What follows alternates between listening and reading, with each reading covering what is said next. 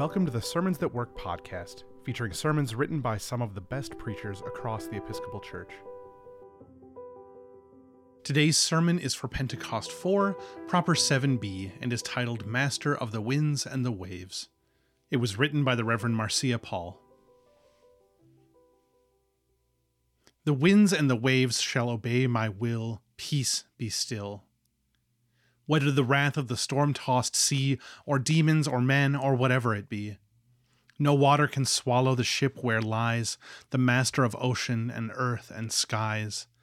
They shall sweetly obey my will. Peace be still, peace be still.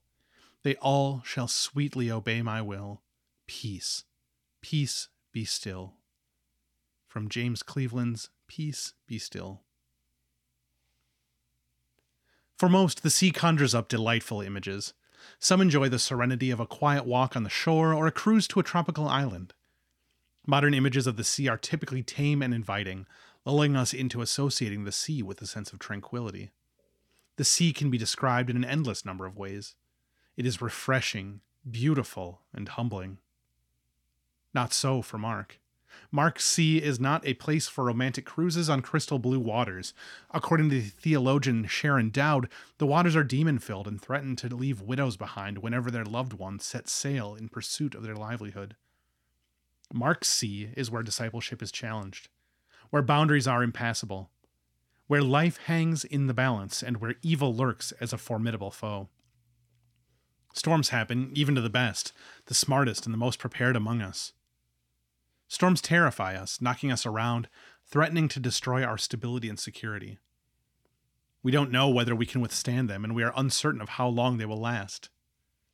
At least, that's how a storm at sea would be for most of us. That is how it was for the disciples. At the end of a long day of teaching, Jesus needs a break and initiates a trip across the Sea of Galilee. Although the water is usually calm, the wind coming over the surrounding mountains can suddenly raise a tumultuous storm. Even with Jesus on board, they still encountered tremendous gusts. There was no avoiding this storm. Even as they faithfully followed Jesus' instructions to cross the water to the other side, they were beaten by waves. Even though surrounded by other boats, the wind howled, lightning flashed, rain poured, thunder boomed, and the boat seemed to be sinking. The disciples were terrified that they would perish, and Jesus was asleep, on a cushion no less. So they cry out, Teacher, do you not care that we are perishing? It is then that Jesus calmed the sea with the words, Peace, be still. An image captured so well in the lyrics of the song written by James Cleveland. We may never have crossed the Sea of Galilee, but we've been in that boat. This story is not just a story about a boat trip in stormy weather, it's a story about life. Our life our fear, our faith. Times of difficulty, trouble, or danger have often been compared to stormy seas. They come upon us whether we like it or not. Life is like that. We can avoid some storms by watching the weather forecast and using some common sense. We can avoid some emotional, spiritual, financial, and social disasters by being wise and following God's instructions. But sometimes bad things just happen even while we're minding our own business, doing what's right, living out our baptismal covenant to the best of our ability with God's help. Sometimes life places us in a boat and the storms begin to rage. The storms of pain and loss, the storms of rejection and failure, the storms of illness and death, the storms of pandemic and polar vortex, storms brought on by racial and political unrest, Whenever or however they arise, storms are about changing conditions. Life becomes overwhelming and out of control. The waves crash, the boat fills up, and we're struggling to stay afloat. For more than a year, the storm of pandemic has taken us to uncharted waters. We have a desired destination, but are not sure of where we will end up or when we will get there. The water is deep, and the new shore is a distant horizon. We long to trade in our lament for the psalmist's proclamation, Let the redeemed of the Lord say so.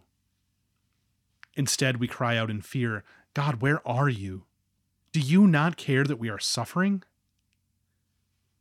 When the wind ceased and the waves became calm, Jesus questioned the disciples' fear and lack of faith. It is worth noting that Jesus never said, There's nothing to be afraid of. The storm on the Sea of Galilee that night must have been extremely fearsome if seasoned fishermen doubted their own ability to keep the boat afloat. We often confuse the two phrases, but saying, there's nothing to be afraid of, is quite different from saying, do not be afraid. The truth is that things that cause fear are very real. Isolation, pain, viruses, the loss of one's job or loss of a relationship, illness, and death are real.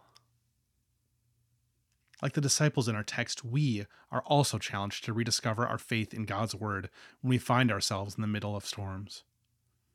The questions Jesus asks the disciples are the questions he continues to ask us. Why are you afraid? Have you still no faith? As we grow in faith, we come to understand that the things that cause us despair do not have the last word. Yet, faith does not eliminate, change, or take us around the storms of our lives. Rather, faith takes us through the storms, reminding us that Jesus is there with us. We are reminded that the power of God is mightier than any wind that beats against us. The love of God is deeper than any wave that threatens to drown us. Jesus invites us to stay with him in the boat, saying, Let us go across to the other side. I won't leave your side. I'll journey with you. Let's not forget that Jesus was not addressing only one disciple when he invited them on their boat trip. He addressed all 12, and Mark tells us that other boats were with him. They were in community. If the past year has taught us anything, it is the importance of community. People have worked so hard to stay connected to their communities, even while apart.